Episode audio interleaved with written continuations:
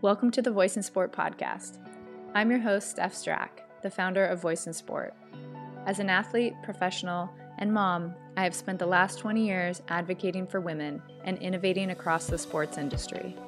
Now, I want to bring more visibility to female athletes and elevate their voice. At Voice in Sport, we share untold stories from female athletes to inspire us all to keep playing and change more than just the game. Today, our guest is Elise Cranny, a professional runner for the Bowerman Track Club and a VIS League member. Elise is a former Division I athlete at Stanford University, where she was a 12 time All American and four time runner up at the NCAA Championships. In our episode today, Elise takes us through her journey from being inspired by her parents who were triathletes to playing multiple sports, and how both have helped shape her success in running. Elise openly discusses the struggles that she has faced with being a female athlete as it relates to nutrition, her body, and injuries. She emphasizes the importance of appreciating our own individual journeys, our own individual bodies, and finding confidence in ourselves. We go through a lot as female athletes, and we must embrace the change. Elise shares with us her stories and how she did it. Elise, welcome to the Voice in Sport podcast. Yeah, thank you for having me. I'm excited to be here. Let's start with your journey. You're one of the first runners that we've had on the podcast, and you have made it to a really high level at the Nike Bowerman Track Club. So tell us about when you started running, what other sports you played, and your journey all the way up to the Nike Bowerman Track Club? I grew up in Boulder, Colorado. Both my parents were very involved in triathlons and specifically Ironman triathlons growing up. So my two younger sisters and I would accompany them to a lot of races. And I would actually often go back later at night between the hours of 10 and midnight and just see people of all ages and all different backgrounds finishing this grueling 15 to 17 hour long race and was really inspired by the world of endurance sports at a pretty young age. My sisters and I were all put into swimming pretty early. Then I joined the track team starting in middle school, kind of all the different events, tried hurdling and long jumping, and then found that the mile was my sweet spot. In eighth grade, I joined the cross country team and just really loved running for a team, loved the longer neighborhood runs we would do. In high school, I did cross country in the fall, but still didn't want to give up soccer quite yet. Coach Mo, who was a track coach, convinced me to do track my freshman year. I'd say that's when I really started getting more serious into running. I also had a great assistant cross country coach who really opened my eyes to the whole world of running and the opportunities that would be available there. And then I actually continued to swim throughout high school because I still felt relatively fresh and new into running. When I entered college, I felt like I was making a lot of progress and learning a lot about the sport, which I think is what allowed me to continue to find fulfillment in the sport. So, at what point did you narrow down to just one sport? How old were you?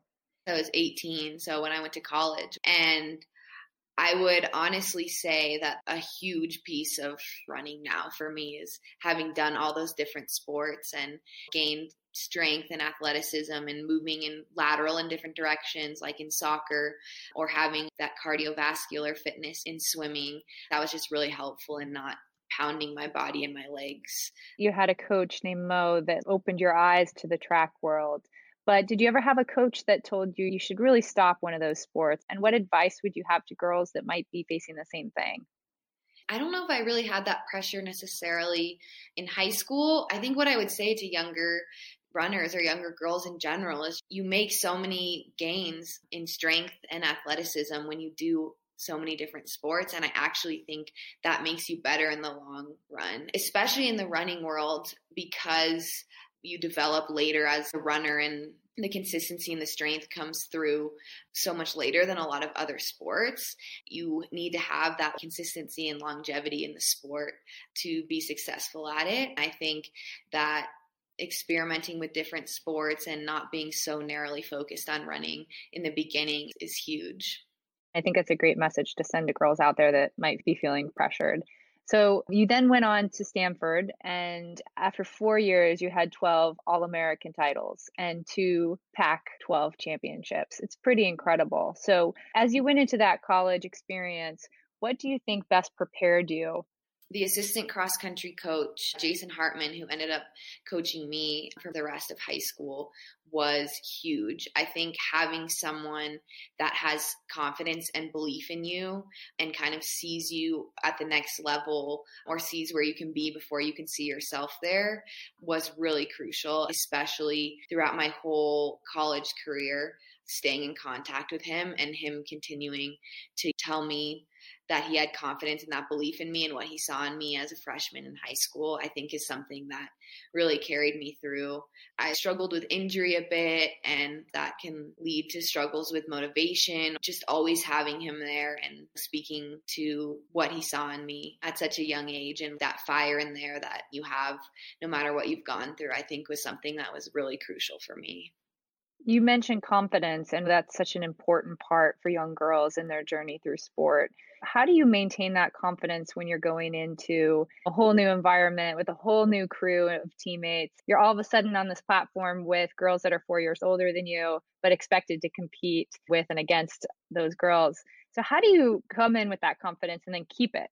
It's definitely hard to do. And I think it's something that needs to be continually worked on. I like the analogy with the mind is like a muscle and you have to continue to train it and work at it. I think at times if my confidence slipped a little bit, it feels like, oh, I'm moving backwards, but you're not. It's just part of the journey and it's part of cultivating that confidence is something that you need to continue to do and continue to work on no matter what level you are in in the sport. As a professional now, it's something that I'm still working on. And I think looking back, I would have thought, oh, at least by the time you've graduated college and you're professional, you have the confidence and everything figured out.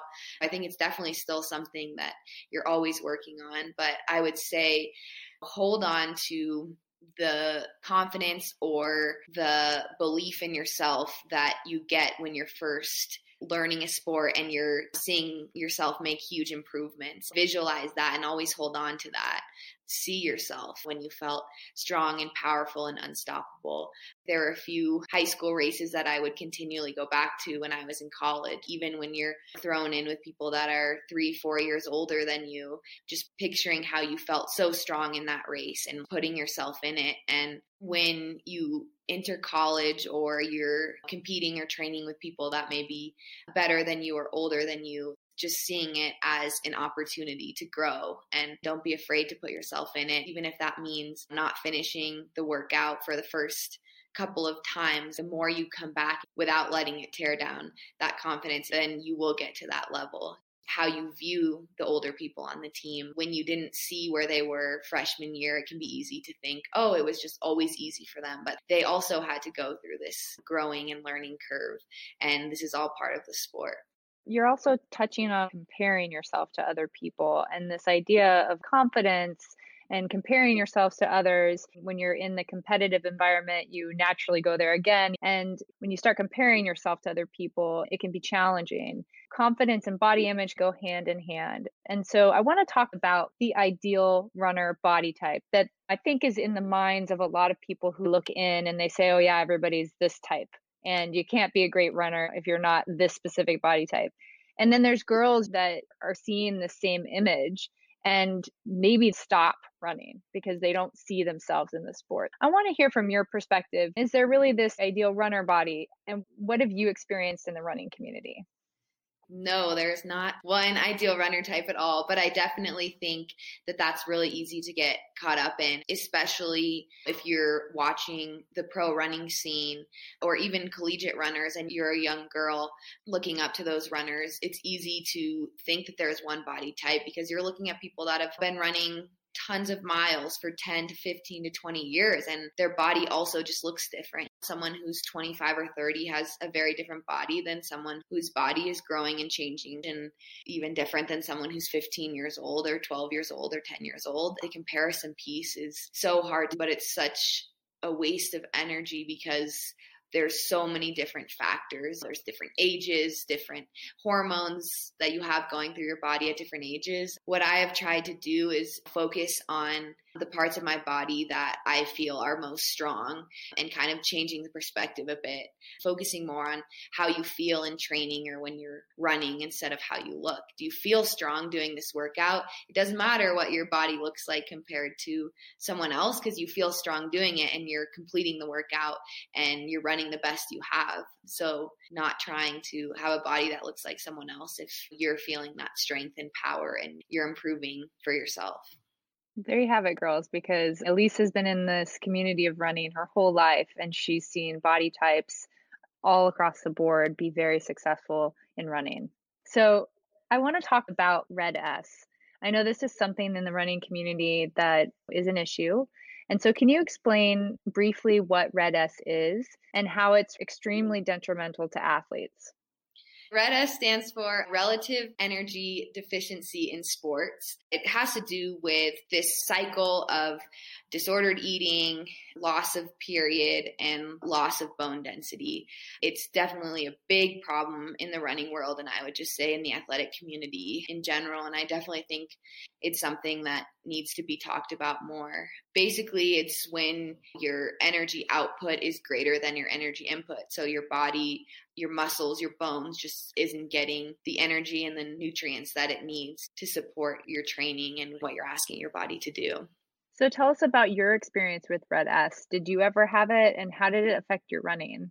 Yes, I experienced it through the end of high school and then the first probably year and a half of college. It's something that you think you are eating and training in a way that's sustainable, but it will eventually catch up with you. And I think that's what I realized my freshman year. I increased my mileage a lot and the intensity of the work was much greater. And I was pretty heavily restricting my eating and was just not getting the nutrients that I needed to support that training and was just so detrimental to my training and performance, but also mental health, happiness, and life in general when your body and your brain aren't getting what you need, it's really hard to focus in school. You're just more irritable. You are just more unhappy in general because your body isn't fueled properly.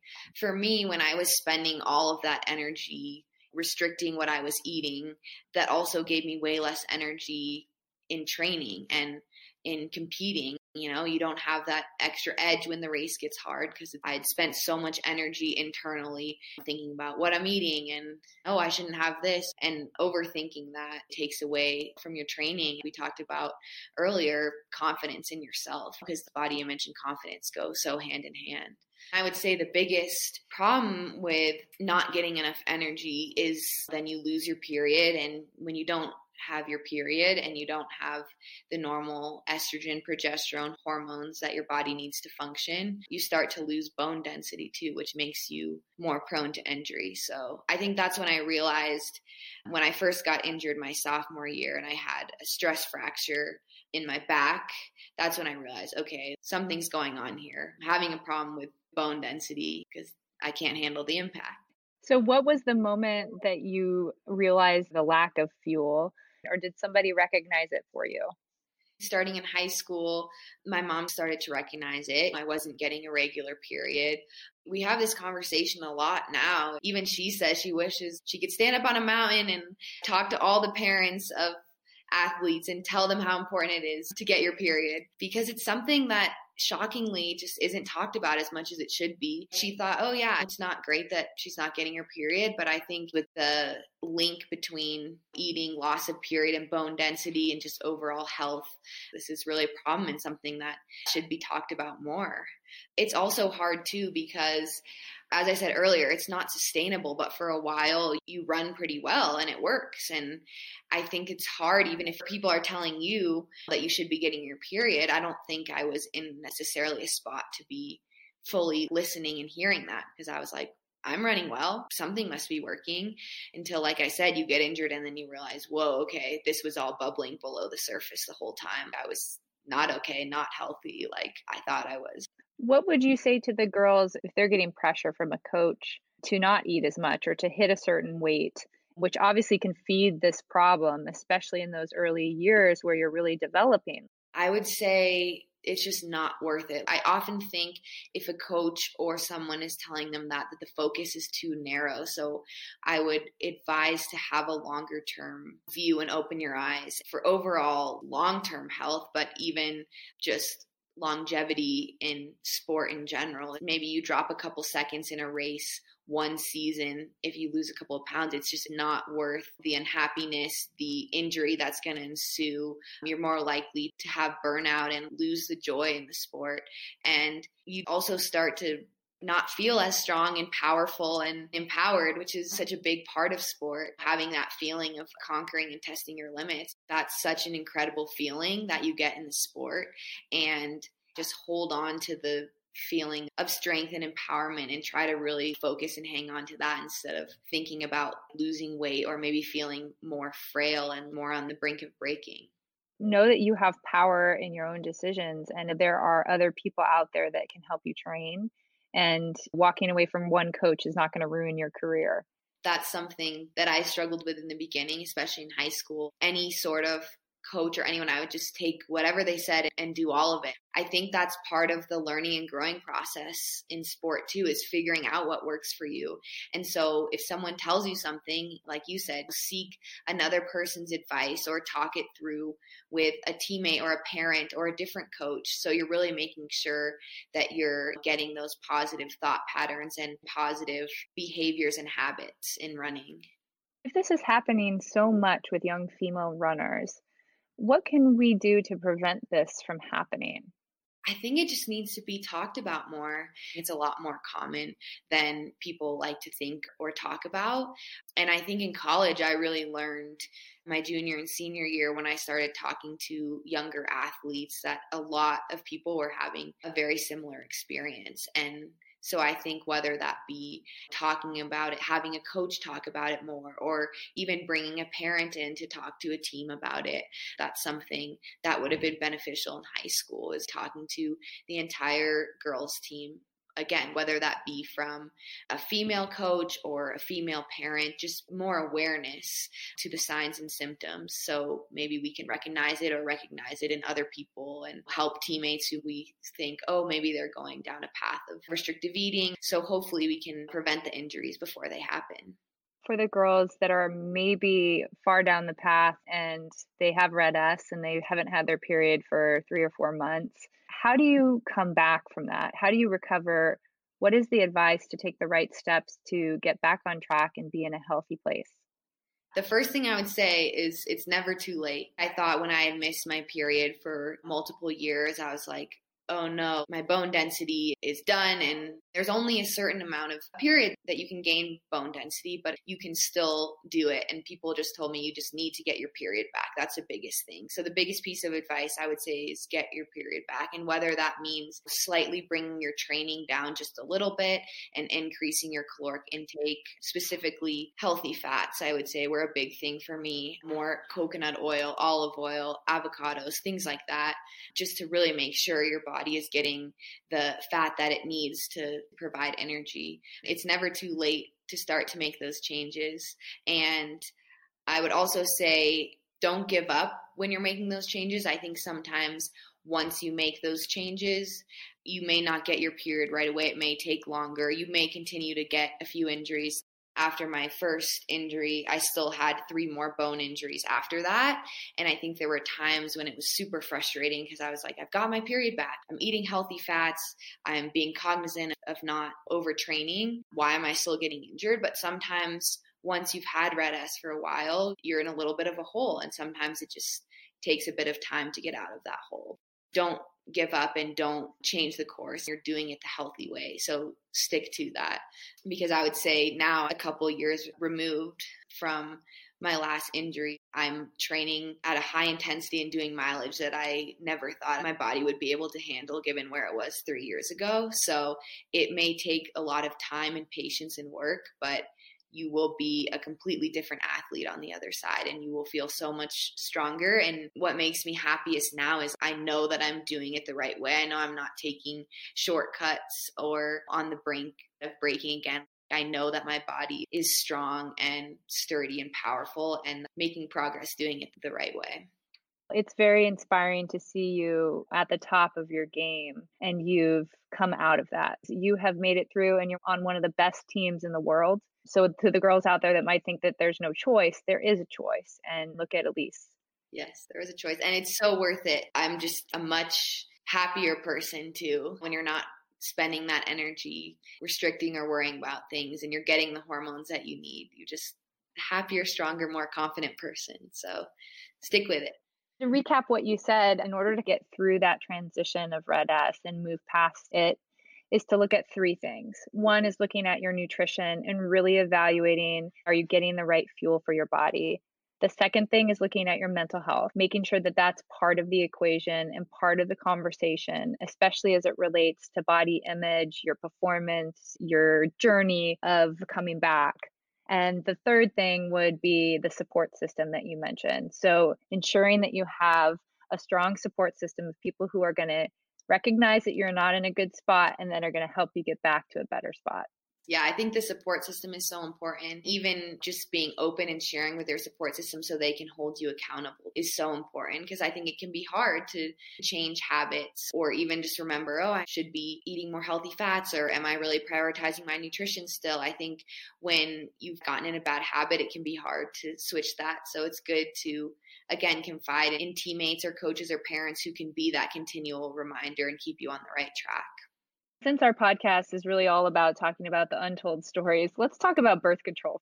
A lot of runners really talk about, and they ask the questions to our community should we be on birth control as a runner? And as you look back at your journey, would you recommend that young female athletes have birth control? What is your point of view on that?